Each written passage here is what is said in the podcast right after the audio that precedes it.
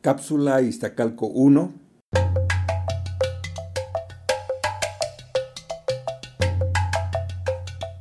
Historia de Iztacalco.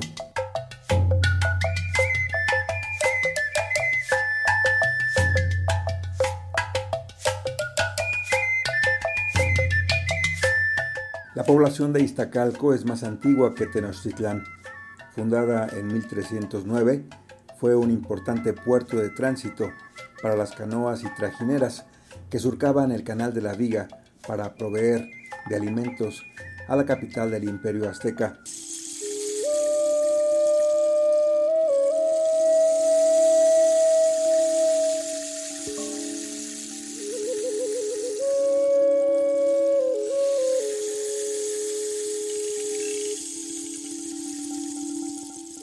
Iztacalco significa casa u horno donde se procesa la sal, lo que hace referencia a las aguas salinas del lago de Texcoco que rodeaban al islote.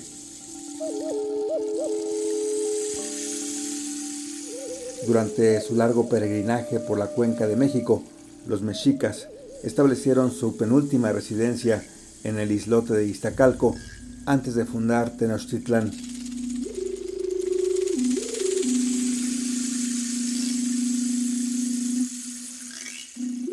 Después de la conquista en 1521, Iztacalco perteneció políticamente a la parcialidad de San Juan de Dios de la nueva Ciudad de México.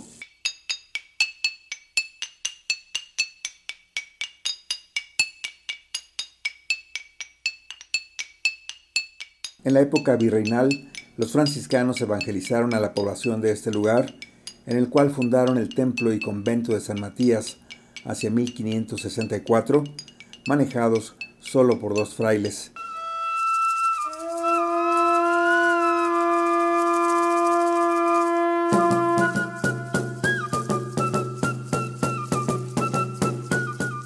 Los habitantes de la zona eran agricultores, floricultores y productores de plantas de forraje.